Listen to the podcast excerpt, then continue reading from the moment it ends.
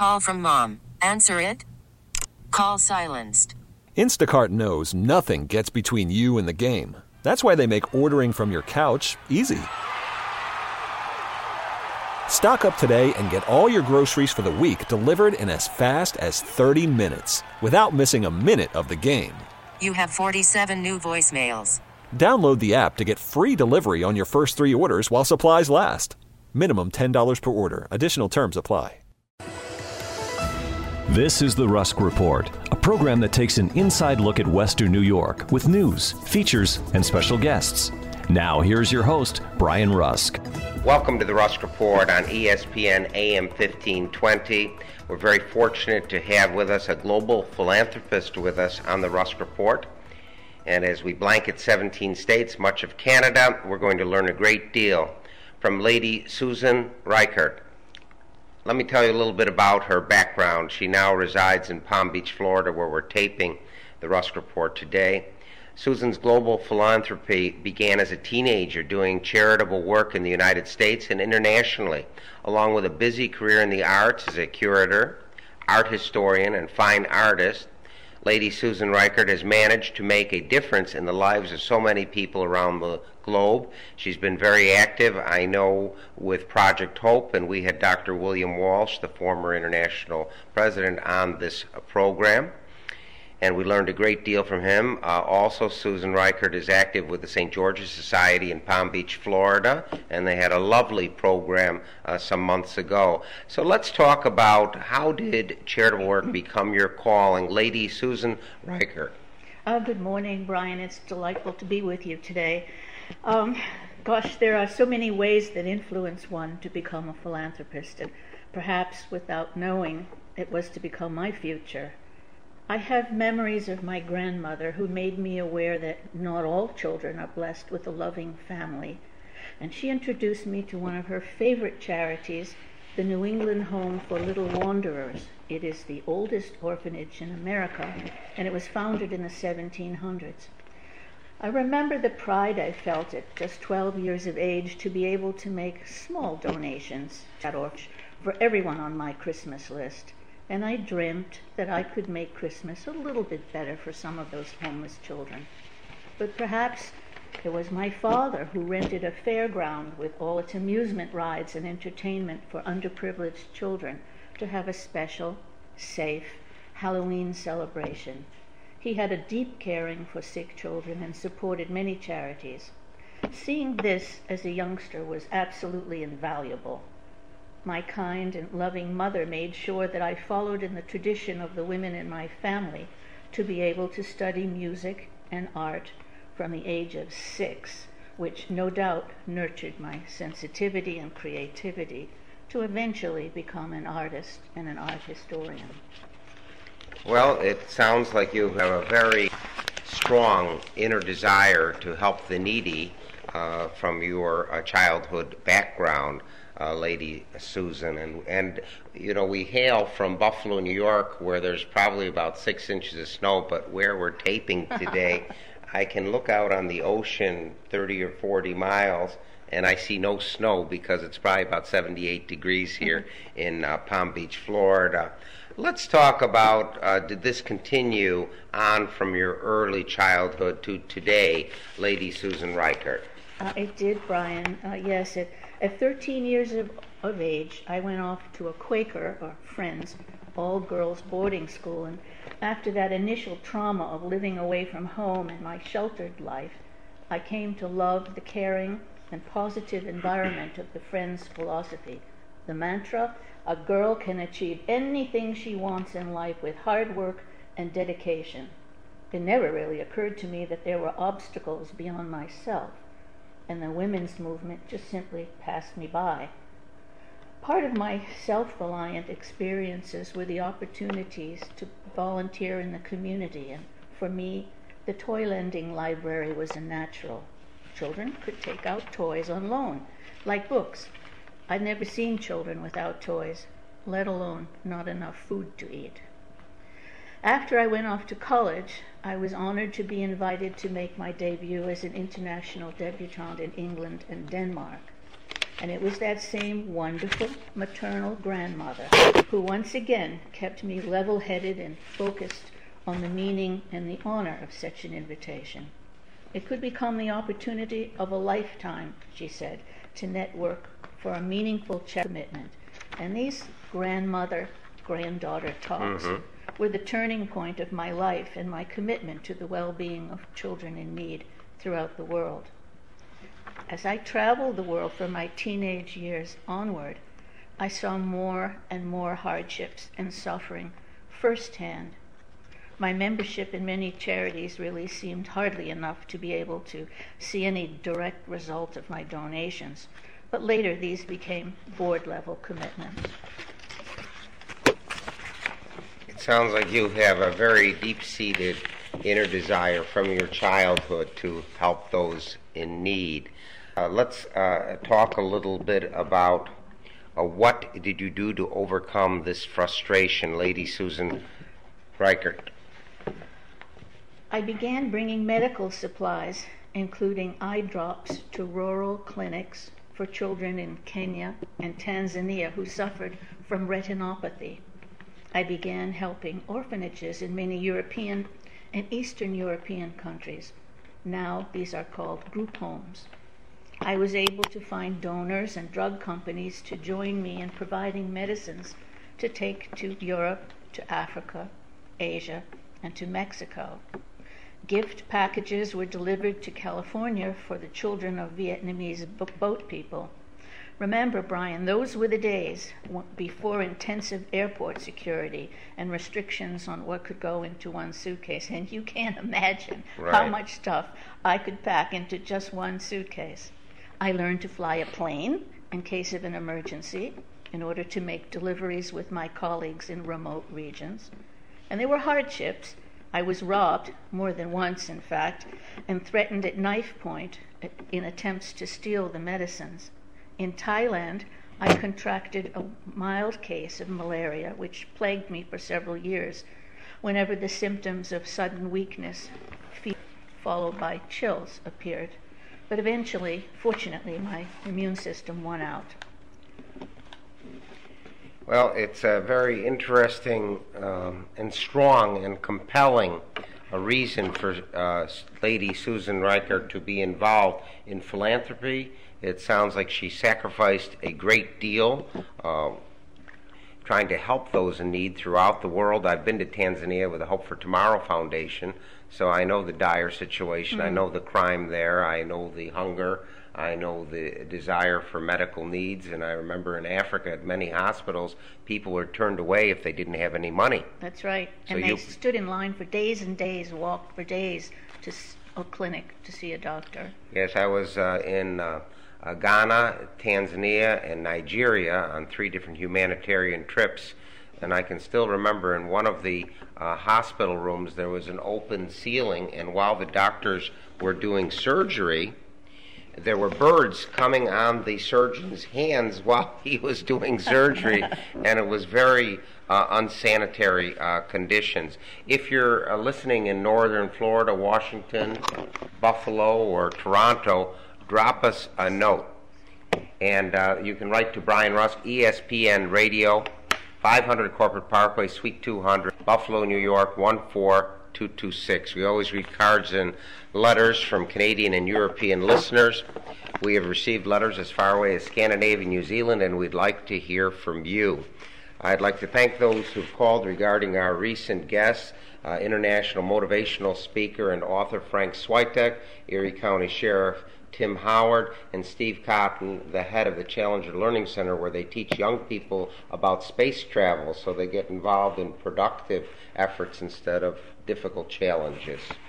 Little plug here. For hmm. 60 years, the Am-Pol Eagle has been Polonia's newspaper, sharing our Polish heritage with the readers. News, feature articles, great columns, and recipes have filled our pages for six decades. If you haven't read our paper, we invite you to try our winter special, six months for $15. That's 26 issues, including our great Easter editions, for only $15.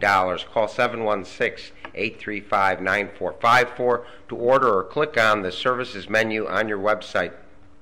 www.ampoleagle.com and put winter special in the comments box.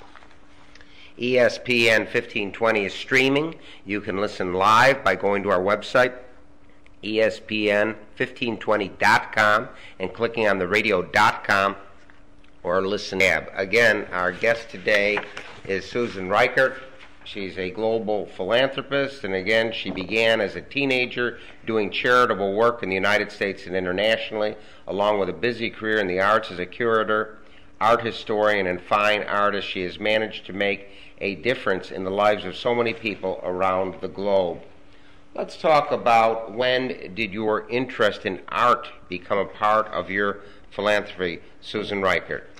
Uh, Brian, it was during my years in graduate school with majors in art and art history.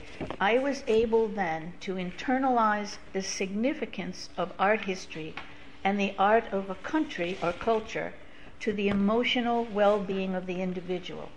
Children should have the opportunity to feel confident, creative, accomplished, and proud of their culture as long as they are exposed to art and art history at a young age.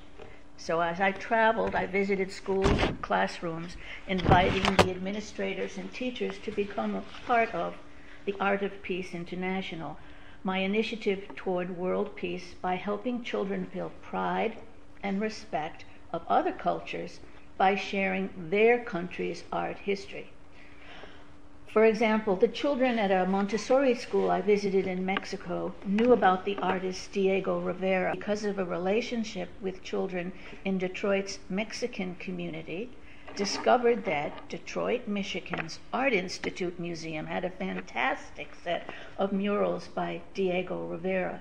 This shared knowledge created an international bond and a mutual respect a school that I visited in the San Blas Islands off the coast of Panama served the children of several islands in just one little room, one room school. And they needed a computer, and so it was done.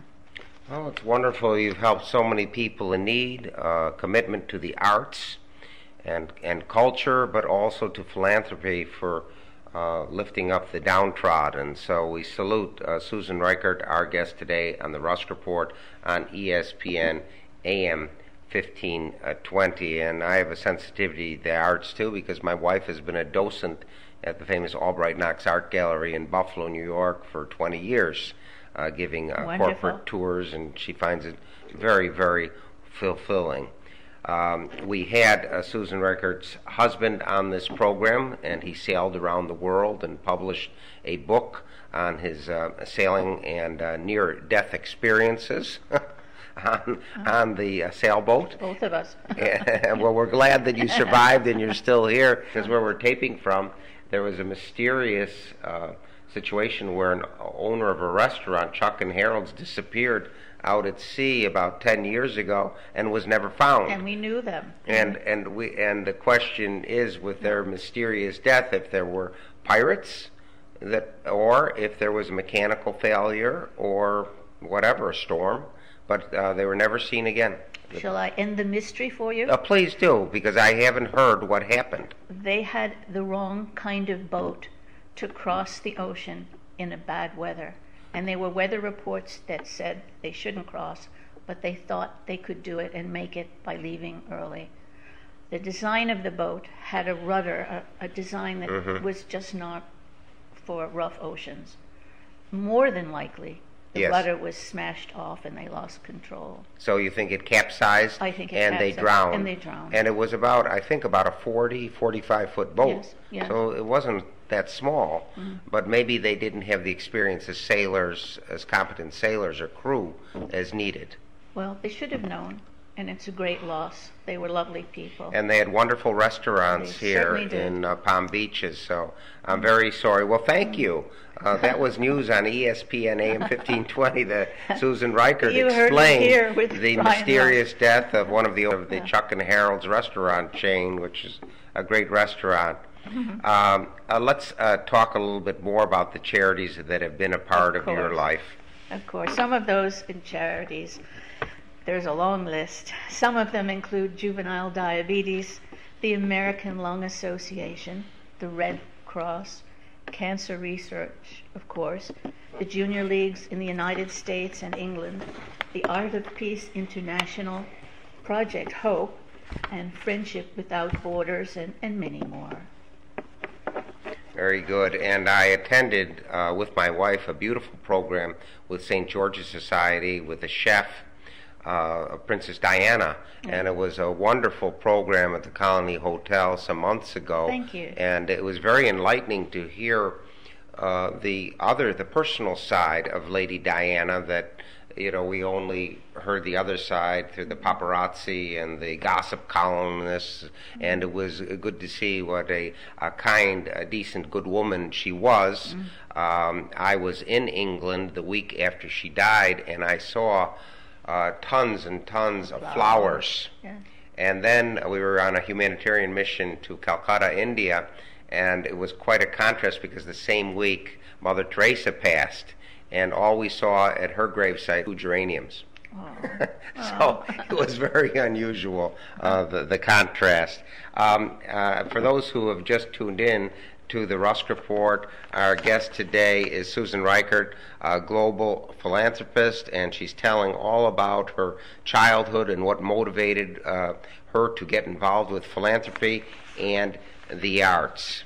Now let's talk about Project Hope, and as I mentioned, we had Dr. William Walsh on this program 20 years ago when he came in to speak at Daemen College with the Daemen College Forum. Uh, brilliant, gifted man, and uh, you've been involved with Project Hope, uh, where he was the international uh, president for many years. And let's talk about this that this is a passion of yours. What was the start of your involvement with this great effort that goes throughout the world, uh, donating medical care, surgical care, follow up All care? around the world. Yes. Project Hope came into my life actually as a young college professor who started an interior design department in a small art school. While I was looking for unique projects for my students, including a women's prison, a children's waiting room at a VA hospital, and confined area space planning for SUVs and yachts, I came across the very first hospital ship in the world, the SS Hope. Converted from an outdated naval ship, the designer of the project was the chief of interior design for the Veterans Administration, Montine Bisher, whom I enticed to come from Washington to talk about this incredible project. And we were all mesmerized by her and by the project. Yes. Um, let's talk a little bit about the uh, start of its mission. Uh, again, it's worldwide Project Hope, and um, maybe you might even want to mention people giving money to this because we reach 17 states and half of Canada. So let's talk about how it started and and if you urge our listeners on the Rusk Report on ESPN AM 1520 to give uh, funds to keep Project Hope alive for decades to come. Well, let me tell you, Brian, why your readers would want to know more about Project Hope. In 1958, Dr. William Walsh, a cardiologist, was shocked by the lack of medical care he witnessed during his military service in the South Pacific. Dr. Walsh met President Eisenhower, who was being treated as a patient. The president had just created his People to People initiative, and Dr. Walsh, who was very good at convincing people, convinced President Eisenhower to sell him the use of a retired naval ship, $150. Can you Probably worth $15 million today. Yes. Yeah. But it just fit in perfectly with the president's People to People initiative, and therefore the hospital ship Hope was to be converted to a floating hospital for humanitarian work all around the world. It took two years before the SS Hope, which is an acronym for Health Opportunities for People Everywhere, was ready to set sail for its voyages to bring sustainable medical assistance to, oh, let me see, Colombia, Indonesia. It went to Vietnam, Peru, Ecuador, Guinea, Nicaragua, Sri Lanka, Tunisia, Jamaica, and Brazil. The ship, that ship, was staffed with 100 doctors, 150 nurses, and technical staff, and they were all volunteers. It contained three operating rooms, a pharmacy, an isolation ward, a radiology department, and most importantly, a closed circuit television so that all the local doctors and students could observe the operations. And the main job, of course, was to teach American best practices in all kinds of specialties from neuro- neurosurgery and physical therapy to dentistry and public health. Many trips followed, earning Project Hope Charity Navigator's highest ratings as a state of the art medical care was delivered around the world. Yes, Dr. William Walsh uh, was a wonderful man. Uh, we were happy to have him where we tape this program, usually in Buffalo, New York. Uh, really a visionary. He saw the need worldwide uh, for this medical care in countries that just didn't have it, and uh, it was really a, a, very novel idea to go to the countries in need mm-hmm. instead of letting people die and suffer. Mm-hmm. let's talk about the changes in Project Hope um, with your early involvement. Uh, yes, well, today, Project Hope, the international healthcare organization, is still based in Millwood, Virginia. So if your readers, if your listeners rather, want to know more about Project Hope, they can look up Project Hope Millwood, Virginia, and find all of the ways to contribute to many of the projects of the hospital ships. And the original ship, the SS Hope, of course, has been retired but today, Hope partners with two hospital ships. They're naval ships, the SS Mercy and the SS Comfort. And there are private donors, and we hope some of your listeners might be some of them, corporate sponsors, major drug companies. They all participate to stock the hospital ships with medicines and medical supplies. But now, instead of a hundred doctors, there are over a thousand volunteer doctors, nurses, and technicians who staff each mission to countries where Hope is asked to bring medical care and training. Hope is also a first responder to all global disasters of hurricanes and tsunamis. They've been everywhere well, it's a wonderful work that you have been performing uh, with uh, Project Hope, and again, we had the founder on this program a few times, Dr. William Walsh, wonderful man who has passed.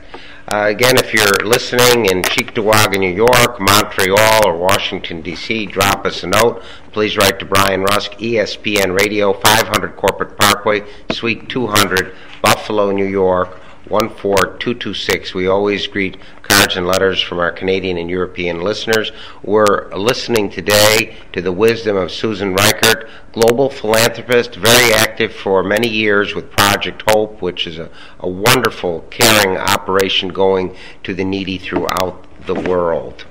Let's uh, uh, talk a little bit about uh, where the ships go around the world. If you could tell us about that. Of course. Uh, Project Hope works in Africa, Americas, Central Asia, China, Central and Eastern Europe, the Middle East, and Southeast Asia. Millions of dollars have been raised by donors and corporate sponsors and matching gift programs for people in need of medical help and people in crisis due to natural disasters. Now, today, the difference is that many of the programs are mostly land based. New programs have been initiated in neonatal care, which is helping women have safe deliveries. And there's treatment for infectious diseases like HIV/AIDS and non infectious diseases like diabetes. They're treated as well. Project Hope has brought medical assistance to tens of millions of people in more than a hundred countries trained 1 million healthcare workers, and provided $3 billion, I'll repeat that, $3 billion of medicines and supplies. So it's really easy to see, Brian, why I'm absolutely passionate about Project Hope. Well, it's a wonderful organization, and we encourage all of our listeners to the Rusk Report on ESPN AM 1520 blanketing 17 states and half of Canada to give and give generously to Project Hope as Susan Reichert, our guest today, who's been involved with Project Hope for many years, encourages many others to give to give generously. We just have uh, two minutes left on the Rusk report, and we'd like to. Uh, was there something that you wanted to especially talk about before we close the program that's of concern to you? Uh, well, I thought you might like to know that um, my leadership role in Project Hope has been on the board of directors uh, of the Women's Division, and the Women's Division is the only group in the United States to represent the global initiative of Project Hope, bringing its sustainable medicine around the world. But just a few years ago, I traveled to China to the Shanghai Children's Hospital to view a plaque on the wall thanking my Michigan Women's Division for the funds we raised to help build the very first pediatric hospital in China. In that new cardiac, cardi- cardiac hospital, excuse me, mm-hmm. I held babies in my arms that were given cardiac surgery that saved their lives. Before this facility, these children would have been abandoned or died. So Project Hope still supports this hospital with its medical training and doctors who rotate from the best children's hospitals in the world, and then the Chinese doctors bring their skills to rural areas of China. Very good. I'm sorry we have to bring the Rusk Report to a close. We'll have to do another program at a later date.